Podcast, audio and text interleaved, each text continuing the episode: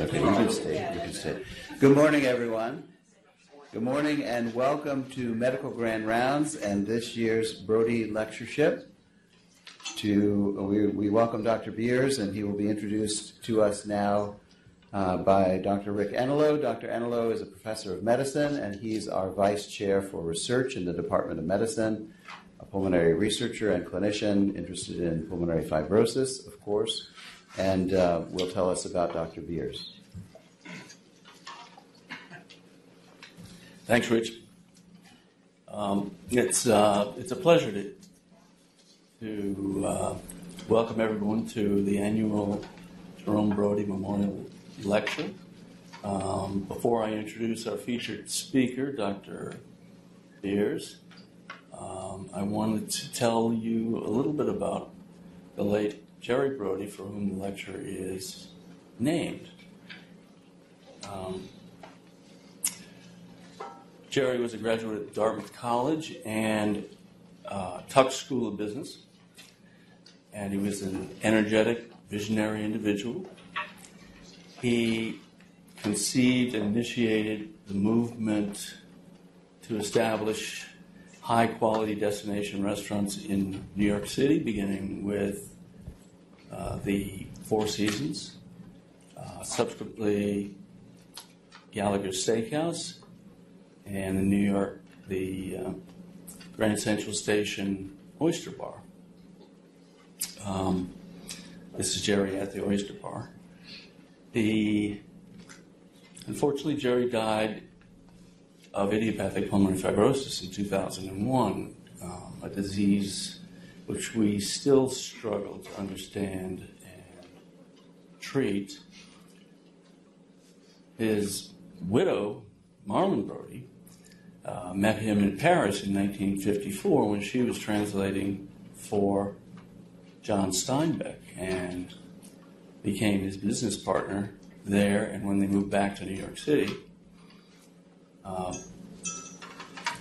the, they eventually moved to upstate New York and ultimately established uh, a leading thoroughbred breeding farm, Gallagher Stud, which to this day Marlon runs. Uh, it's uh, she established an endowment with gifts made in his memory, which is the source of the funding for this yearly lecture, and as well as supporting idiopathic pulmonary fibrosis research at Dartmouth and we are most appreciative of her generosity and are also pleased to have her with us today. Uh, Ms. Brody.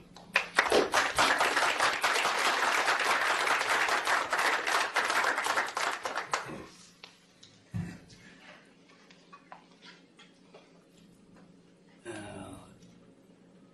yeah.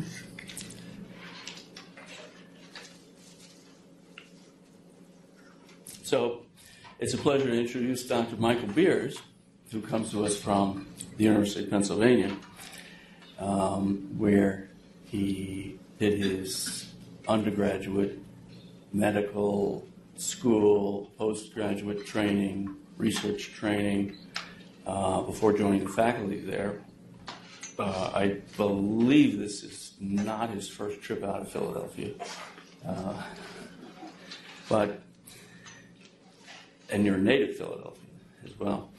Um, he has received numerous awards. He's the, the editor of numerous journals.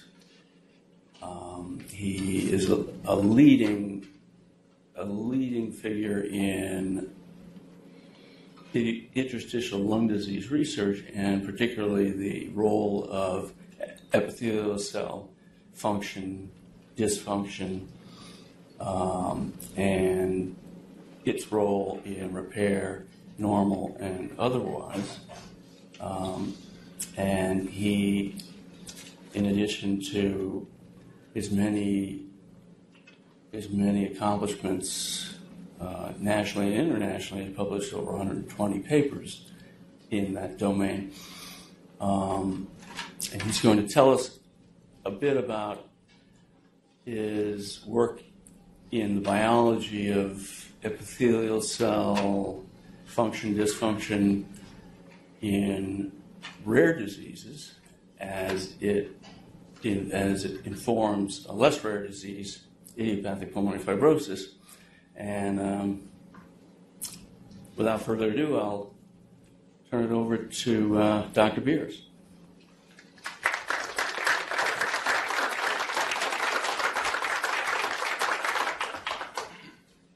Just make sure the volume is okay. Can you hear me at the remote sites and everywhere else? Is this okay? So first of all, thank you to the Brody family for asking me to come up here and for funding this. It's a, it's a great honor to be up here to Dartmouth. This is my first visit, and no, it's not my first time out of Philadelphia. You stay in Philadelphia because your father works for the University of Pennsylvania. You get tuition, it's for free. You have five kids who also get free tuition, so you sort of have the golden handcuffs and you can't be recruited elsewhere. But it is, it is a great benefit, and, I, and I'm grateful for the education I received at Penn. And so what I want to do is try to, to do this on all levels. I won't apologize. I'm a physician scientist. So I'm going to show you a lot of basic MD. I think some people at my institution think stands for mouse doctor, and I won't be apologetic for that. But I think I can inform you a little bit about what the changing spectrum is, where we've been, and where we're going in the treatment of this really devastating disease, idiopathic pulmonary fibrosis. First, a couple of comments. So, idiopathic pulmonary fibrosis and a number of other diseases are rare diseases. So, what, what is a rare disease? And basically, the classification is up here. It's basically any medical condition for which there's less than 200,000 people in the United States. And you can see that there's 25 million Americans, 6,000 rare lung diseases. In our space, in lung, in lung land, we basically have alphabet soup of these rare diseases. We're not going to talk about all of these today, but there are a couple of these, specifically Hermansky-Pudlak syndrome, um, and a couple of others that inform us about a rare disease. IPF is also a rare disease. There's less than 200,000 cases, and we'll, we'll, talk about that in, in a second. So why even bother studying these? And why, why, as an academic clinician, why would you want to see them? Why would you want to treat them? You know, there's not a lot of there's not a lot of them in your clinic. They come in every now and then. Well, they really do provide insights, we think, into the pathogenesis and treatment of other more prevalent lung diseases. And I'll, and I'll try to make that case for you for the rest of the talk. We, we also encounter this in our training and beyond, and it really does cement sort of future directions. And I can tell you that my encounters with, with many of these diseases have sort of helped me to change course sometimes in the, in the course of my academic career. And there is a tremendous unmet need.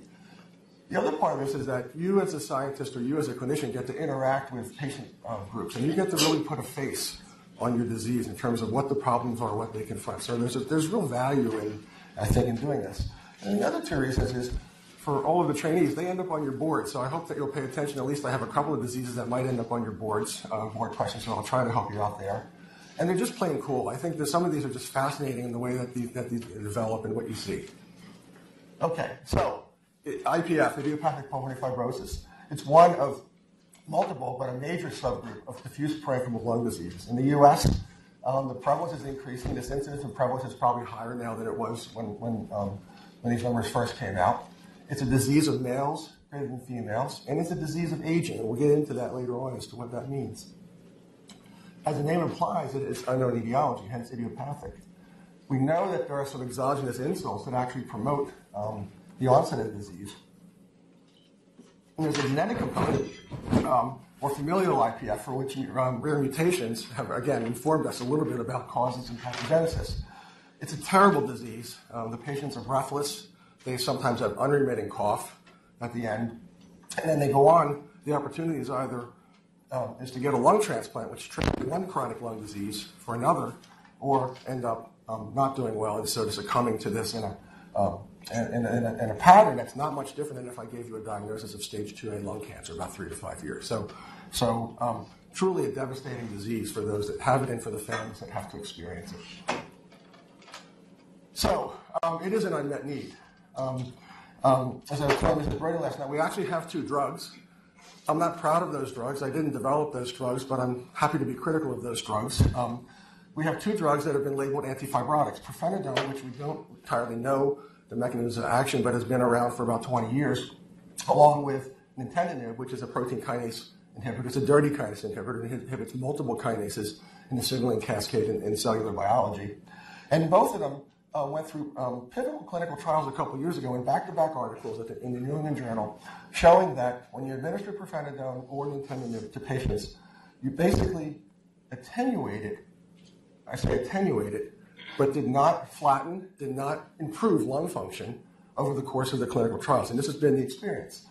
Now, for the oncologist that might be crowd or might be listening, this is sort of the same thing. It's a single drug therapy, and these are the outcomes that we used to get with cisplatin for a lot of cancers in the 60s. We slowed the number of patients that were dying.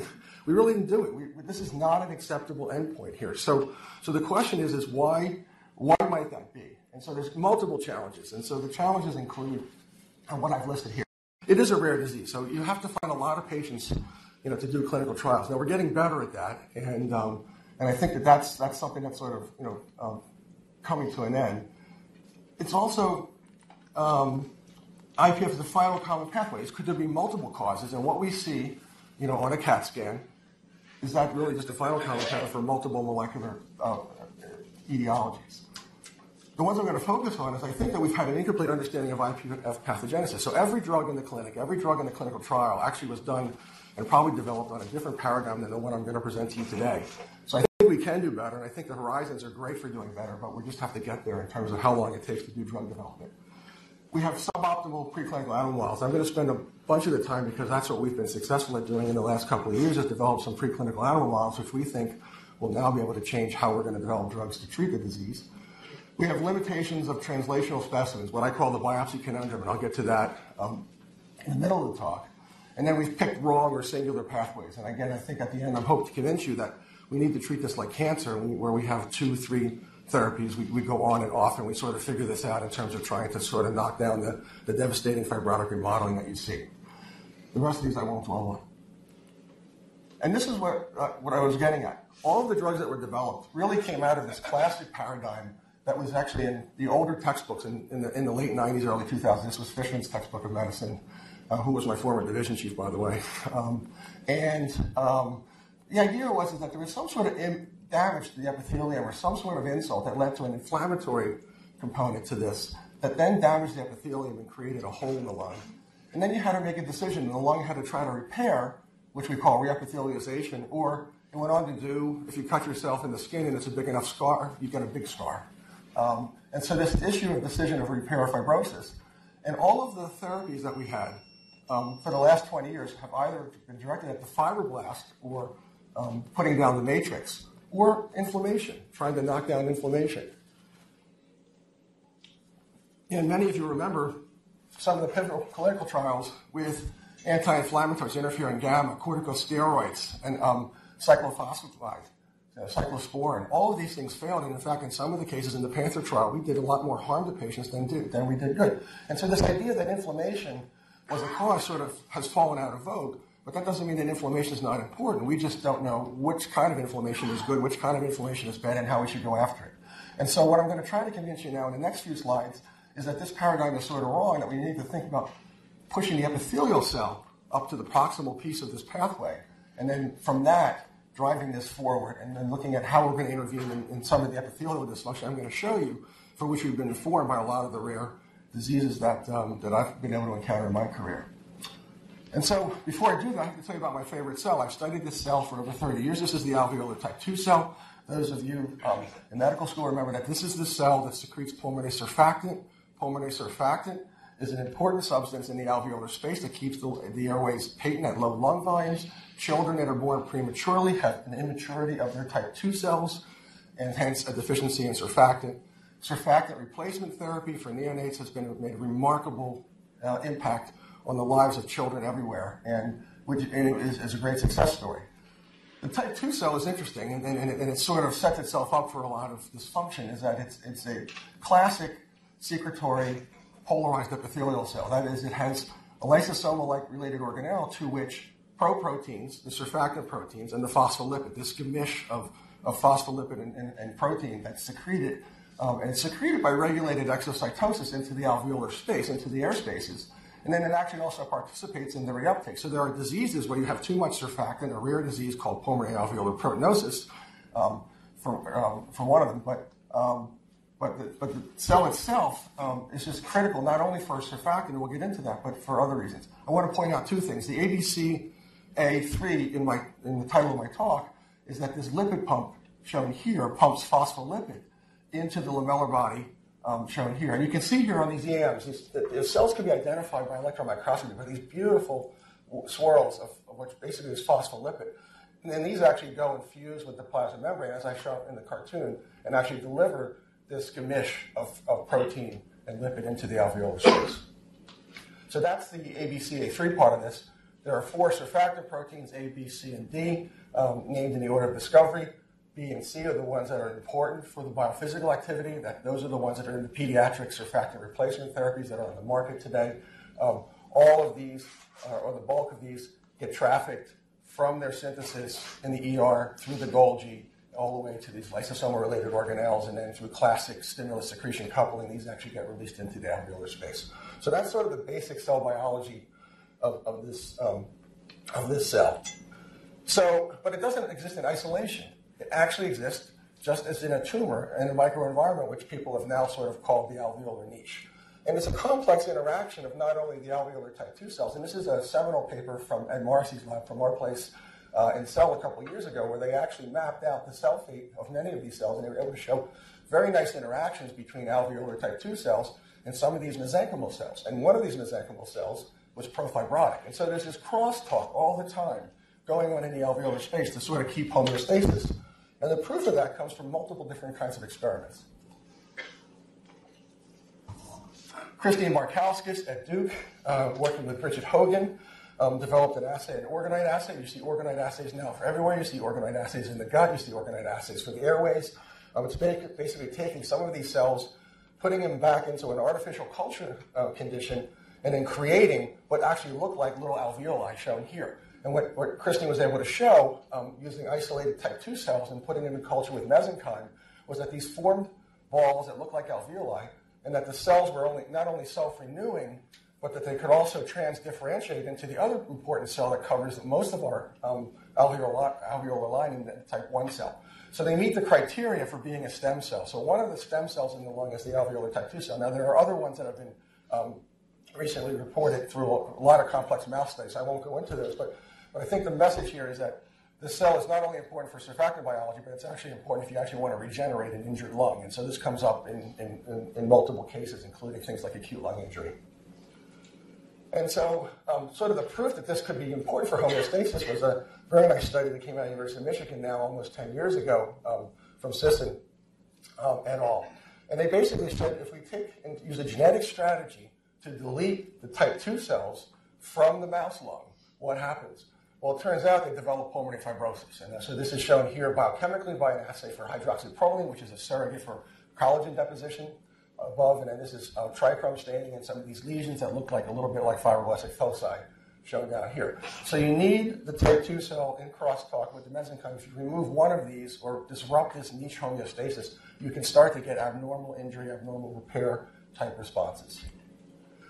And then we get to the rare diseases. Okay, so so the second piece of data, not only when you obliterate the type 2 cell, but if you simply render it dysfunctional, you predispose to, to fibrosis. Now, whether it's spontaneous fibrosis or whether in a mouse model it's predisposition to bleomycin, that's a subject of uh, debate as to whether that's relevant. But, um, but there are multiple mutations in, in, in, in, patients now that have been associated with this. The aforementioned ABCA3 transporter that pumps lipid into those lysosome-related organelles um, in the case of a null mutation, it's neonatal lethal, and that's what I've shown here, is that basically you don't get any lamellar bodies. But there are mutations that actually create um, other forms of trafficking defects, other forms of cellular stress, and they're associated with the development of interstitial lung disease in both um, children and in adults.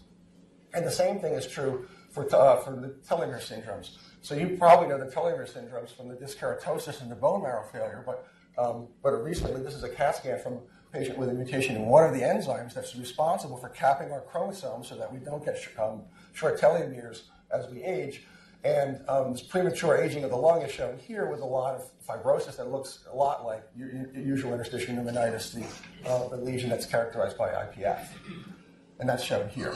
And then the third one is Hermansky-Pudlak syndrome. So Hermansky-Pudlak syndrome, for those that are taking the boards, is a syndrome that's now caused by nine different genetic mutations in proteins that are important for trafficking of organelles inside cells.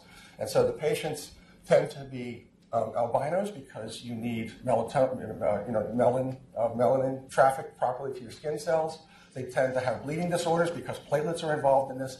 And invariably, in certain subclasses, HPS 2 and 4 and 1, if you wait long enough, and that is to 30 years old, you get a CAT scan that looks like this. So this, again, looks just like the CAT scan I showed you for pulmonary fibrosis. They do uh, UIP, showing here it's basically subpleural reticulation, some honeycombing, etc., indistinguishable from that. This is also from a mutation that affects the alveolar type 2 cell shown here. So rare diseases that have a phenotype in the alveolar type 2 cell can cause lesions that look similar to idiopathic pulmonary fibrosis. Again, implicating the type 2 cell as one of the drivers of the fibrotic, of the injury and aberrant fibrotic response. And then the last one, the last piece of data for this is, is actually my favorite protein. I've actually studied this protein for about 30 years. I was doing the biology of this protein because I was trying to figure out how to make a better surfactant for the pediatric population. And so we, um, we did a lot of um, preclinical studies, in vitro studies. Um, this is surfactant protein C. It's one of the two hydrophobic proteins that's in pulmonary surfactant. It's so hydrophobic that all these valine, leucine, isoleucines means it has quite an avidity for lipid, which makes it a nightmare for the cell to try to actually synthesize and secrete because most of it will just get bottled up in, in cellular membranes. And so the protein is made as a proprotein. It's about 197 amino acids. It gets cleaved to, to multiple, uh, through multiple proteases down to the short form that then gets complexed with lipid, gets secreted into the alveolar space, and then um, does its job as a surfactant protein. It turns out that there's over 60 mutations in this. And I should say that this protein is only made in one cell in the body. That is the alveolar type 2 cell. There are 60 mutations that have been described, and the list is growing, of mutations associated with the development of either pediatric interstitial lung disease, or as I'll show you in a second here, a combination. This is from a familial study that was done at, um, at Vanderbilt um, now almost 17 years ago. Um, this is a mutation in one domain, um, which we'll call the BRICHOS domain, and I'll, I'll explain that in a second.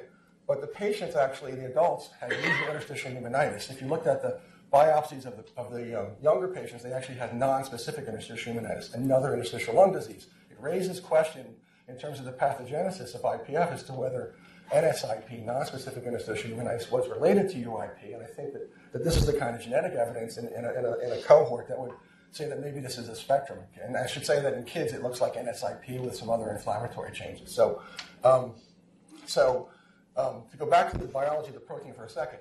So there's four domains for this. The, the, the one I told you, the surfactant protein part that gets secreted is shown here. There's an amino terminal targeting domain shown here, and then there's this large carboxy tail, and I've drawn in here some cysteine residues. And so for the biochemist in the, in the crowd, you know this is important for um, protein or, or disulfide mediated protein folding. And so um, there are two cysteines here.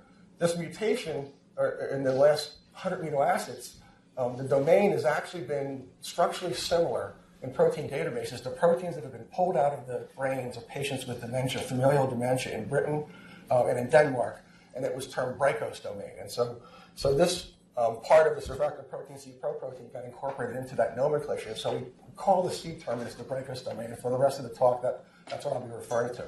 There's also a linker domain that links the, the SPC uh, carboxy tail, the BRICHOS domain, with the mature SPC. And it turns out that this, the most common mutation that comes up again and again, it's a genetic hotspot, is a mutation in that linker domain at the 73rd codon, which is an isoleucine for threonine substitution and, and is referred to now as I73T. And this has come up both in cohorts of children, and we published a case with Frank Brasch in Germany in 2004. This is the pathology shown here.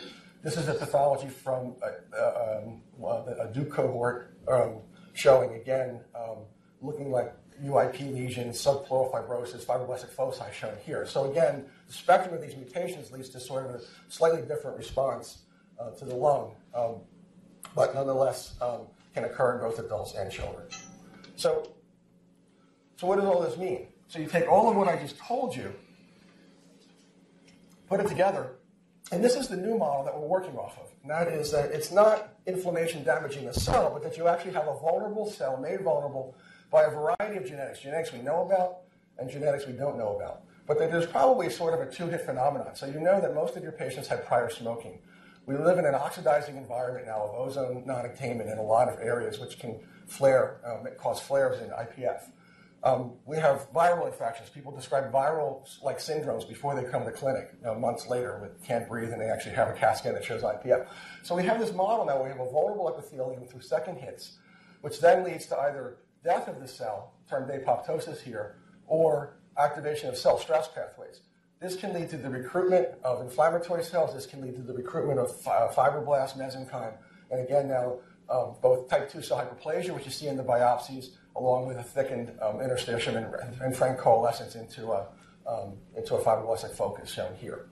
And so the question is, how do you model this? And so, based upon all the biology that I, that I just told you, um, we had a philosophy in the lab was that you know was go big or go home, and that's that's sort of what we what we we feel. And that if you look at all the mutations I just described, they fall sort of into two categories. One is they're really rare. So the FPC mutations are about 1% or 2% of all the patients with interstitial lung disease or IPF. Um, and you have these more common ones that you've probably heard about, MUC5B, um, TOLLIP, which was important as a, maybe as a predictor for who passes or fails in a, in a repeat of the PANTHER trial with azathioprine, and some of these other mutations shown down here in the telomerases. So these are a little more common, relatively more common, but have a much lower effect size. And what do I mean by a lower effect size? Well, either you can prove in patients that, it's, that it seems strong enough to drive the reaction, or if you go and make a transgenic mouse model, um, you can actually recapitulate the disease. And so I will tell you that the MUC5B mouse, the overexpressing mouse, does not have a spontaneous um, phenotype. We took the notion that given the severe cellular disruption that I'm about to show you with SPC, um, that this would be a better model. We wanted to create extreme phenotypes to determine then molecular pathways and then go back and validate that in, in human cohorts. And that's sort of been our strategy to try to come up with um, how we're going to change thinking about the pathogenesis. So, um, so I need to tell you a few things. We've done a lot of cell biology looking at the trafficking of these proteins, and we did the same thing with the mutants. As the mutants were being described, and my friend Larry Nogee at Hopkins runs a, a molecular um, uh, sequencing lab down there at Hopkins that has sequenced most of the kids and most of the adults that have these, mutations, and he sends me these mutations about every other month. And so, in order to determine whether one is a mutation or polymorphism, we basically put them into cells. And what we do is we actually take um, and we make constructs of DNA, cDNAs, um, and we hook them up to reporters. In this case, it's a protein that glows. It's a jellyfish protein found um, that years ago that actually will glow under the microscope. And so when you hook that up to the protein, express that in a cell, and you do that with the normal protein, what you can see here, I think is very clear, is a punctate pattern. This is the normal biosynthesis trafficking and deposition of surfactant protein C into a lysosomal related organelle, shown here. So what about the mutants? So the mutants we found over the years have fallen into two categories. The ones I showed you, the, um, um, the ones in the BRICHOS domain, the ones that are responsible for misfolding, as you might predict, they actually do misfold. They're insoluble when, when you actually take cell extracts. They're insoluble in, in, in, detergents, shown down here on this Western blot. And up here, you can see under the microscope that they actually form aggregates right here. In addition, they cause a whole host of cellular responses, which we'll get into in a second. But one I'm emphasizing here is they actually cause death in the cell. And this is a this is a stain for Nexin 5 on the plasma membrane of a cell that is dying from apoptosis or programmed cell death. So you can see that the cells that have the aggregates also have the Nexin 5 staining. So that's one phenotype, one cellular phenotype.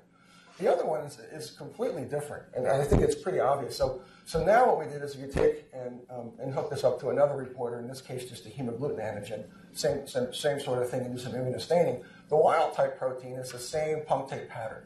So the, um, the actual tag on this does not influence the behavior of the proteins. And in addition, instead of aggregating or instead of going to vesicles, you see this on the outside of the cell. This is the plasma membrane. So this has a very interesting biology. It goes um, summarized here. These I73T or, or, or non-BRICHOS proteins get mistrafficked to the, to the um, plasma membrane. They don't get processed. They don't get secreted. They get reabsorbed, uh, re-endocytosed, and they actually interfere with um, um, some cell quality control or macroautophagy. So macroautophagy is important in the, in the brains for the controlling of um, aggregated proteins in the brain, tau, and some of the other uh, proteins involved in neurodegeneration. And the other protein, not shown here, not shown here. So we actually have evidence of, of inhibition of macroautophagy. This was all done in cell lines. So again, this is all in vitro work. This has nothing to do with the mouse yet. The aggregating proteins, as I showed you before, shown over here, cause a whole different cell, cell response. I told you that they caused apoptosis. This is just biochemical evidence of apoptosis, staining for caspase 3 on a Western blot. They cause endoplasmic reticular stress. So the cell recognizes that the protein's misfolded, needs to do something about it, and upregulate stress pathways. Prolonged stress leads to apoptosis, and it leads to cytokine release. And this was a study we did years ago where this was the release of interleukin 8, which is a neutrophil chemoattractant, um, into the culture medium shown here. So we now have mutations that have two different cellular behaviors. They induce two different cellular responses. They both alter quality control. One alters the macroautophagy pathway. One alters the unfolded protein response in the ubiquitin proteasome system. And so the question is, is any of this relevant? How will we model this? So we set out to create two different mouse models, one of the aggregating proteins and one of the mistrafficking proteins. And the, and the first one was we picked was this I73T because it was the most common, and we figured that would give us the biggest bang for our buck in trying to get clinical specimens uh, to corroborate some of this. And so, um, to make a long story short, and about a year and a half stress on our postdoc's time, we came up with a strategy. The proteins were so toxic to the to the mouse, developing mouse line, that we ended up for a year getting no live mice by simply trying to express this and knocking this into the to the SPC locus. And so what we then did was we created a hypomorphic model where we had actually a neomycin cassette in the first intron of the SPC um, uh, cDNA shown here, a genetic structure shown here. And that what we were able to do then is cross that to what's called a deleter mouse. And the deleter mouse would turn on when you give it another drug. In this case, tamoxifen, you can give doxycycline. There's a lot of strategies to do this. And so when you do that, you take out the inhibitory cassette, and the data shown here. So the mice are born live. They only have about 20% of the SPC. Now, fortunately for us, you don't need SPC to live. You have the other surfactant protein, SPB. So we're really running on four cylinders in terms of our surfactant, but that's good enough for, for, uh, for breathing. But when you actually take and give the mice tamoxifen, within three days, we have a huge upregulation in the amount of message for SPC shown here. And then, the, and then as I warned the lab, the fun was going to start. And so then what happens is, I'm going to show you the time course. But what happens, these are Kaplan-Meier survival curves. And so just by taking out this, this neomycin cassette, increasing the SPC RNAs, you now have, at about seven to 10 days, death starts. And so much death in the lab that the IACUC got involved, and my lab was shut down for two months until I could explain why I needed to kill so many mice to, to cure idiopathic pulmonary fibrosis. I was able to negotiate with them to a lower dose, which is shown here. And it's interesting, the deaths at, at, at around 10 to 14 days, if I show you this, this is not fibrosis. This is acute lung injury, right? So this is, this is a lot of inflammation. These are infiltrates. These are little mouse CAT scans that we do. You can see the patchy infiltrates shown here. Um, and so, so at two weeks, we think that this is actually sort of becoming a model for acute exacerbations of interstitial lung disease, where you, you take patients that have you know, pre-existing lung disease. They get an exacerbation. They come to the ICU. 50% of them die in the ICU. We don't have a mouse ICU. And then, um, and then they go on. And of the people that survive, they lose lung function and they get fibrosis. And that's shown here. So if we, if we actually power the study that we get enough survivors to do this, we end up with, with what looks like fibroblastic foci shown here. This is staining for collagen. This is trichome. We have a lot of subpleural collagen shown here. Uh, we looked at collagen and, and, and, matrix deposition in multiple ways before we would believe it. This is total collagen by a soluble collagen assay or the Circle assay shown here. Let's see if that's going to, there we go. And then this is collagen gene expression on the right for collagen 3A1. We also have a little mouse pulmonary function lab. It's a terminal experiment, unlike your pulmonary function lab here. We hook them up to a ventilator and do forced oscillation and can measure um, compliance curves. And I think you can see right here for the pulmonologist in the crowd that we have evidence of restriction. I'm going to go to the pen pointer. So that was the green Dartmouth pointer. This is, I think, the red pen pointer now. So, um, and so then we have restriction shown here, and this is a decrease in static compliance. So we published this in the JCI in 2018, um, and this was the first proof of principle that you could get a model that didn't have to see bleomycin to get spontaneous lung fibrosis in this short time period. There are mouse models out there with telomerase mutations, but they take four to six months and oftentimes still need a little bit of a whiff of bleomycin. So we think that we've made advances in terms of how we're going to model this. So then um, we went and then made a second model, and that's shown here.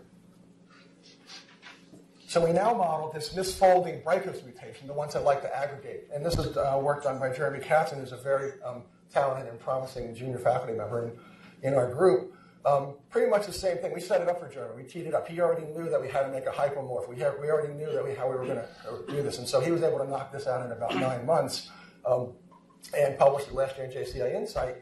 Um, and again, the same sort of thing. When you take out the neomycin cassette, the gene regulation um, is released, and you end up with a nice upregulation.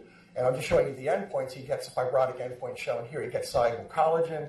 He gets COL1A uh, gene expression. He has very nice evidence of fibroblastic foci, and that we're staining now. Um, and I'll always get this messed up because of the red green color blindness, but there is staining for a epithelial protein, surfactant protein B, and smooth muscle actin, and you can see the red and the green sort of in apposition shown here very nicely.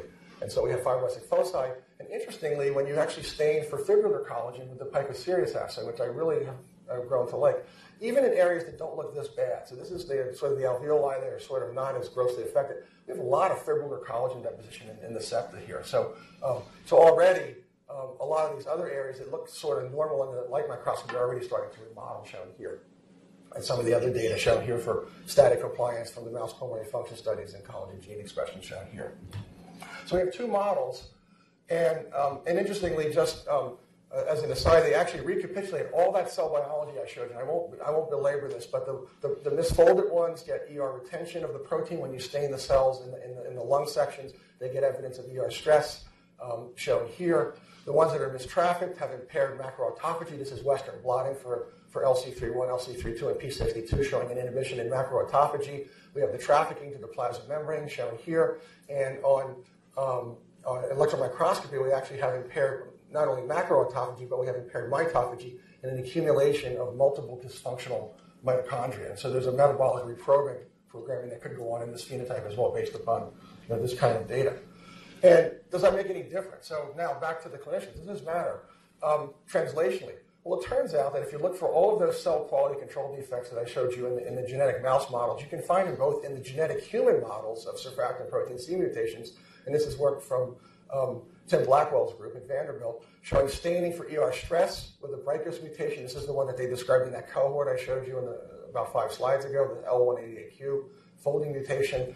This is data we have from a patient with I73T mutation. This is an EM showing accumulation of these large vacuoles in the cells of the patient's uh, alveolar type 2 cells. So we get the same sig- signals shown here. And then in sporadic IPF, so this is work from Andreas Gunther's group uh, in Gießen in Germany. Martina Korfei was the lead author. She isolated epithelial cells, stained it, and looking for ER stress. This is shown here by XBP1 splicing, shown only in IPF patients, not in COPD patients. Shown here an evidence of apoptosis um, and, um, and the stress pathways downstream. You can also find, and this is work with um, Maria Bueno the University of Pittsburgh, showing evidence of, again, increased P62 and LC3 in, in, um, in donor or in lungs coming out of IPF, patients undergoing transplant in the Pittsburgh program shown here. So translationally, the cell stress quality control signals come up in a sporadic IPF. And so we think that a combination of, of these two models that we've developed in the lab can then sort of inform as to um, which pathways are really important, which is what's driving this epithelial dysfunction. And so I want to, for the rest of the talk, sort of share with you some mostly unpublished data um, about how we've used this model. So the question is, why even use the model? So you say, great, you publish two papers, you prove that this is a cause and effect, you've got these pathways, that's great. Well, we're limited in IPF. So one of the things that's limited, limiting this is what I've called the biopsy conundrum. And this is, this is really the decision making that um, has come out of the ATS um, um, you know, statement uh, that Ganesh Raghu um, uh, chaired years ago, saying that if you have a classic CAT scan that looks like classic UIP pattern from a radiologist and you go to a multidisciplinary conference to actually adjudicate this, that that's pretty good. That you pretty much can be enrolled in a trial now. You pretty much have you know IPF, and you pretty much you know would be eligible for therapy based upon your lung function and, and other things. And so, so we don't get any biopsies anymore of IPF at the time of diagnosis.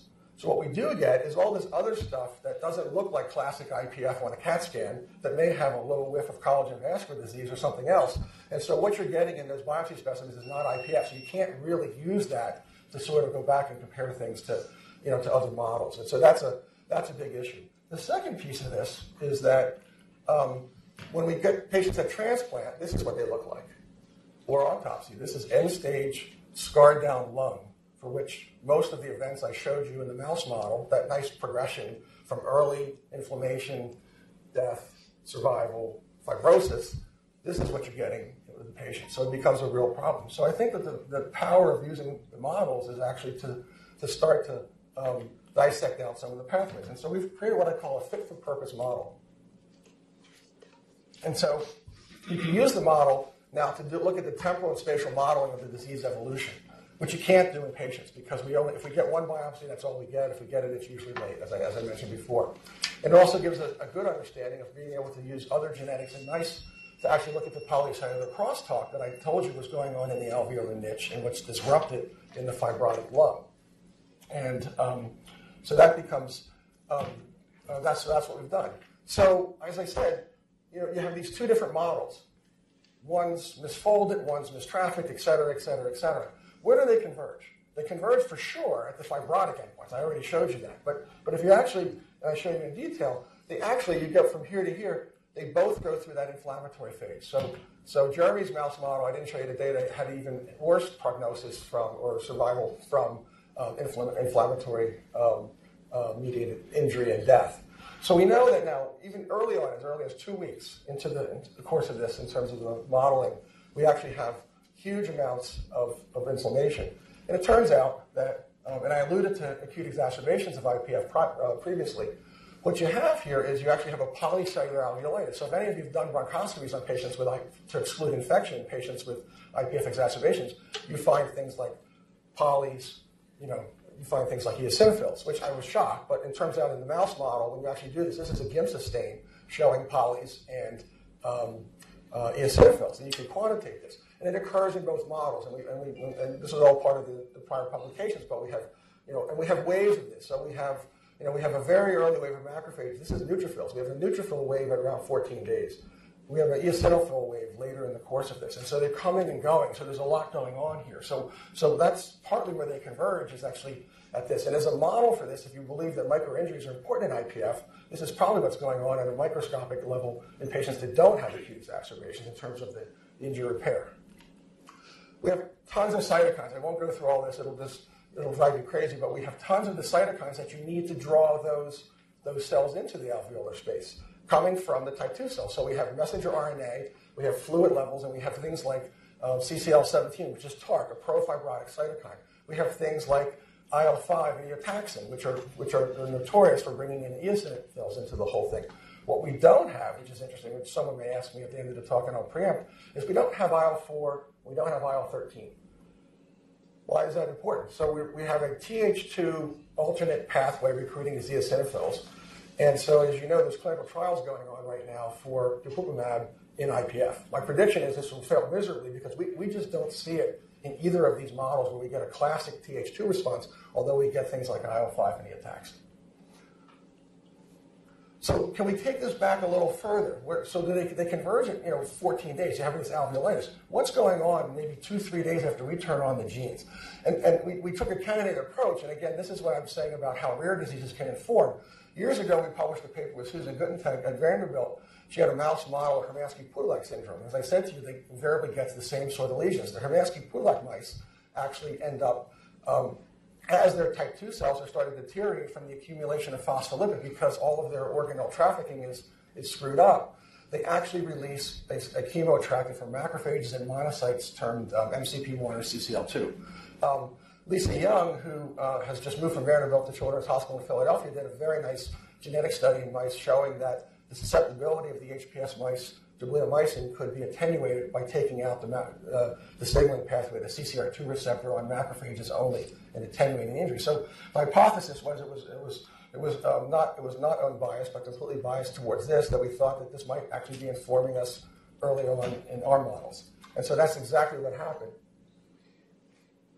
if you look at three days and message levels in both models for um, CCL2 message levels in alveolar type 2 cells, you see a huge upregulation of that in both of these. If you look in the lavage fluid, the extracellular space, we have uh, a wave of MCP1 coming up as early as three days um, in, in, the BA of both these models. And so what does that bring in? Well, it turns out that um, a very talented postdoc in my lab, Alessandro Venosa, who's now at the University of Utah, had a FACT strategy, a flow cytometry strategy, based upon seminal work done by Micharon and Scott Budinger in, in Chicago. And, and he was able to pull out as early as three days the appearance of what have been termed LY6C high monocytes, which are pro-inflammatory, pro-fibrotic, which have been shown in Bunninger shown in models of bleomycin, come into the mouse lung, persist for weeks and weeks and weeks, and stay there through the entire fibrotic process. They've also found some of this on single-cell RNA-seq in their um, uh, in, in, some of their IPF patients. And so, so this is really the seminal event. This is occurring as early as three days. This is nothing that you would detect on a CAT scan. This is nothing that you would detect clinically. But this is what's probably going on all the time you know, in various regions of the lung. As you know, IPF is also defined by its spatial and temporal heterogeneity. So you have areas of that horrible fibrosis with areas of normal lung. And so, so the idea is, is that you're trying to preserve the normal lung. We ought to think about the pathways here that are happening sort of in the normal lung as to whether we're going to reclaim the fibrosis is probably, uh, you know, of question. Um, and then Alessandro went on and did a, um, a proof of concept study where he asked the question, if I take out these OI6C high monocytes, do I preserve or can I attenuate the injury? And he's an immunologist, he's interested in injury, not the fibrosis. Um, and he used intravenous clogrinate. And intravenous clogrinate actually will take out all of these intravenous monocytes that are recruited from the bone marrow. And so that's what's shown here is that he gave mice, um, at the same time that we induced the gene expression, we were able to attenuate the CCR2 monocytes in the lung, shown here. We were able to improve survival, um, shown here and we were able to um, alter the inflammatory milieu of the BAL fluid and attenuate this, and not abrogate, but attenuate the, the acute lung injury. So there's a role, we think, for the OI6C monocyte shown here. Okay, um, so that's one great thing. The other thing about IPF trials is we have no biomarkers that, that really work. Um, and we really need something better. So we measure all the clinical endpoints in trials are either um, pulmonary function, physiology, forced vital capacity, um, or death uh, which is not a great biomarker that you want to use. And so, um, so we really need better biomarkers. And so we think that these models are actually going to be helpful to come up with biomarker discovery. And it's proof that this is going to be possible in the future. I'll show you some data that we generated in the lab and was part of the JCI paper. Um, we, we, took a candidate approach. There, there had been this seminal paper for using a, a panel of proteins in the serum of patients with IPF. They started out with about 40 proteins and, um, and Eric White and colleagues actually narrowed it down to three proteins, um, osteopontin, surfactant protein D, and a matrix metalloproteinase, uh, MMP7. And they actually showed that they had fairly good predictive value for the diagnosis of IPF. So, um, but one by itself was not good. You need sort of all three of these in, in, in concert. And so what we did is this is actually um, uh, BAL fluid from the mice stained for osteopontin on a Western SPD and MMP7. And what you see is that we have nice increases in, in all three of these. And what's really informative about this is that if you look at this carefully, the kinetics of this, the ontogeny of what's going up, what's going down, is, is not the same. And so this is probably why you need three in patients, because patients are at various stages of disease in large trials. They're at various stages of disease within their own lung. And so the really only way to do this is actually to get a, a, uh, a you know, prediction to use three or more of these. So our plan going forward now is we're actually taking um, an unbiased approach to this. Is we're going to do shotgun proteomics on both the serum and the BAL of both of these mouse models, and we have a cohort of 225 IPF patients at Penn uh, for which we have serum at the time of entry, and we have serums whenever they develop and if they develop an acute exacerbation. And so we're actually now going to start an unbiased approach and come down on this and come up with try to come up with better predictive models so, um, using using the mouse models. And then um, just two slides on some interesting genetics. This is all unpublished data. We can use this as a tool to say, you know, are the alveolar type 2 cell phenotypes the same in both of our models, and do they resemble anything that's going on in the IPF lung? And so we're at the stage with the mice again. And what we've done is we've now taken and done RNA-seq. So basically, for those that aren't familiar with this, is you can isolate a population of cells, and you can sequence uh, uh, broadly through a next-gen platform and come up with all the changes in the transcriptome that change um, uh, within, within, the, uh, within the population of cells. This is not single cell RNA-seq, but, um, but this is now purified type 2 cells, and this is one of the models, the I73T model, where we actually have taken a 3-day, 14-day, and 42-day. And of all the gene changes, they tend to cluster uh, by principal component analysis. So the cells that are, that are all at the 14 day are similar to each other, and they're all different than the wild type. And there's this evolution of gene expression. As early as three days, it makes you different from a wild type um, type 2 cell, and it evolves 14 days and, and, and such. We have massive gene changes. We have over 3,000 genes um, using fairly conservative um, criteria for what's different. These are volcano plots down here. The 3,000 genes at day three are not the same 3,000 genes at, at day 14. not only confirmed by this, but if you look at the heat maps for this, you can see that at three days we have a whole pattern that looks like this. It's different than the wild type. The 14 days is different than that, and then the, the six week or 42 days is this. So we have, um, we're now sort of dissecting through this uh, to now try to figure out uh, appropriate pathways to interrogate to, to figure out what's, what's driving some of these changes in the phenotype. Um, some of that bioinformatics is shown here. Some interesting things. I told you that some of these cells are hyperproliferative. Well, we have an increase in cell cycle proteins if you look at pathway analysis and DNA replication. We have increases in pathways that are important and are being interrogated right now for possibilities for IPF therapies, wet signaling, uh, the JAK-STAT pathway, all important for promotion of proliferation, all important for the important stemness of the type 2 cell that makes it um, uh, to become a type 1 cell. And then we have um, chemokine signaling at three days. Remember, that's where all the action was from the type 2 cell. And we have evidence of extracellular participation extracellular matrix. But we've started to validate these. This is staining for the JAK-STAT pathway. This is staining in the, in the, in the uh, I73T mouse for phospho-STAT3 shown here. This is the wild type. So we think that this pathway is not only obviously on through pathway analysis, but shown down here.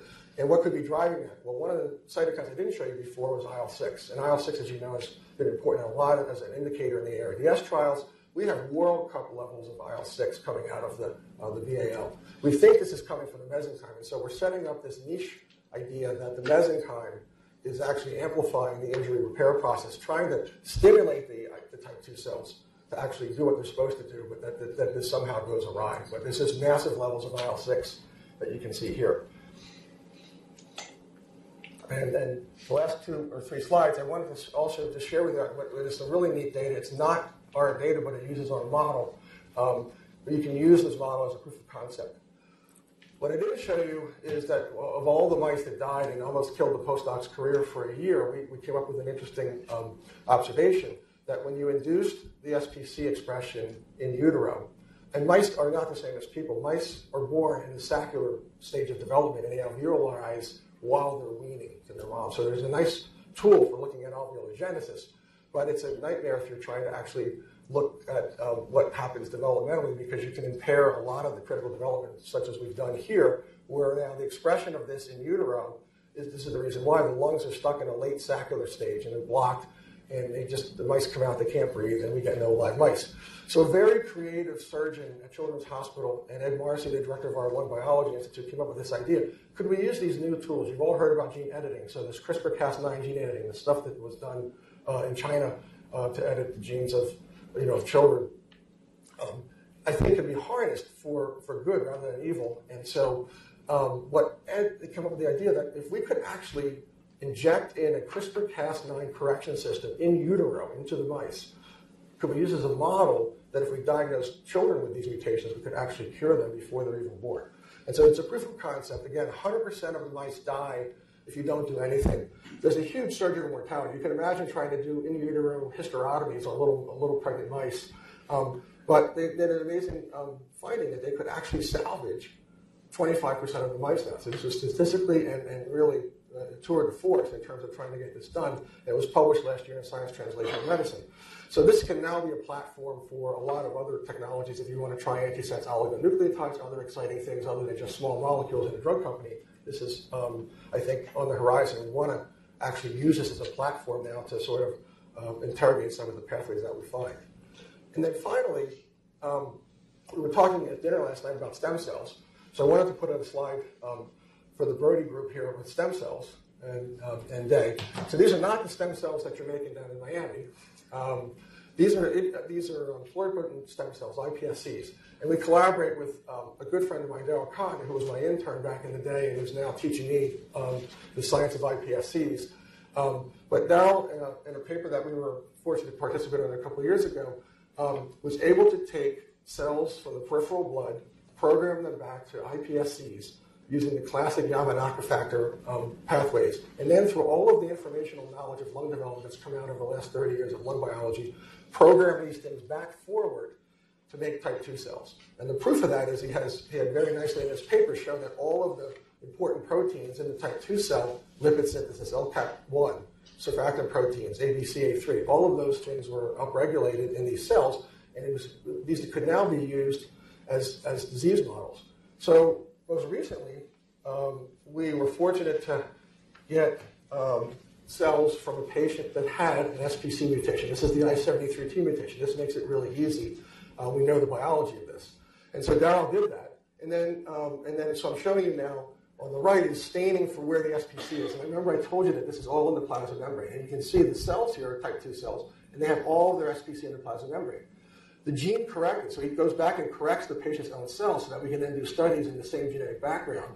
And, and these are now actually in, um, in cytosolic vessels. And he can reverse the aberrant protein processing on the western in the mutant to back to what looks like it is should be with the wild type. So we're now taking the combination of the mouse model and the type 2 cells from this to be able to actually now screen drugs to see if we can improve the trafficking of these proteins and see if we can then put that into the mice and, and correct this as well. So um, I think it's an exciting time. I would use like we're not using iPSCs for, for therapy, but we're using it for, for disease modeling in a reductionist approach to try to come up with new therapies and new pathways. So to sum up, what I've tried to show you is that the unmet need for IPF continues. The drugs that we had were probably based upon a sort of a slightly flawed pathogenesis scheme. Um, and that what I would submit to you now, based upon our data as well as the data that's informed from the patients with the other rare mutations and other protein or other genes, uh, is that we think that the type 2 cell is sort of the vulnerable driver of this whole thing, and that, that through that you get an amplification phase, and then this becomes self-amplifying where the inflammatory cells also recruit other inflammatory cells. And then um, and then this decision to either reepithelialize is downstream, and in, in this case, um, the excess deposition of collagen leads to the fibrotic lesions shown here. Um, so why is all this important? And this is just a this is just a summary cartoon, and it's, you probably won't see it in the back. This came from Dave Letter and, and Fernando Martinez last year in the New England Journal, where they sort of summarized sort of the pathogenesis I just showed you in a linear fashion in a drawing of the alveolus and very nicely identified the three cells that we care about, the macrophage up here, the fibroblast here, and the type 2 cell. The biggest box right now is for these antifibrotics, and so there's a bunch of other antifibrotics on, on the market. There was a um, there was an antibody um, against alpha V beta 6 that was just taken um, out of phase 2 due to toxicity and acute lung injury. It was a TG, TGF beta antagonist. There are LPA antagonists. There's a whole bunch of these. These are all antifibrotics. And so if you look at this, and I asked the question, do you think that we've already we've gone as far as we can by taking something that's so far downstream and blocking the deposition of collagen? And the proof of this is, I think, is, is coming out. This is um, last week at the European Respiratory Society, simultaneously uploaded to the New England Journal. This is Kevin Flaherty and, the, and a group. It was funded by Boehringer Ingelheim. They now took patients that didn't have classic IPF. They took unclassifiable IPF or, or fibrosis that some had UIP, IPF-like features, but they were rapidly progressive. That is, they had a 10% drop in their FVC over the preceding year or two, and they put them into the trial just as they did for the Impulsys trial to show that nintedanib was going to work and was FDA approved. And what's striking about this is that the, the progressively fibrotic patients at the same time had similar declines in FVC as, the, as what was back in the original trials four years ago that were published, and that the nintedanib worked. So I would submit that we're not even taking any fibrosis of any cause and making it better, but we're attenuating it. And, and, and the data is strikingly overlaid if, you, if you're trying to do this. And so I, I would submit to you that um, we've come as far as we can with one, one pathway. So now the time is to actually now develop and look carefully at the other pieces of this that are in the fibrotic alveolar niche. And I think if we do that, um, I'm really optimistic that we're going to find new pathways and new targets. And that IPF therapy, very, in about five to 10 years, is going to look very different. It's going to look more like cancer therapy, where, as I mentioned, we're going to have an antifibrotic, we're going to have an anti inflammatory, and we're going to have some sort of anti epithelial drug based upon the phenotype that we actually get from the patients. And, and that may come through the biomarkers that may influence for that. So, with that, I will stop. Um, these are all the people that did the work. These are my collaborators. This is the Skyline of Philadelphia uh, showed you this used to be my office. It's no longer my office. I now have a, a, a quite a different view as we move the lab to, to new space, but with a worse view, and I'll take it any day. We have a very exciting group in Penn, um, and um, I will stop. If there's time for questions, I'll, I'll be happy to take them. Thank you for having me.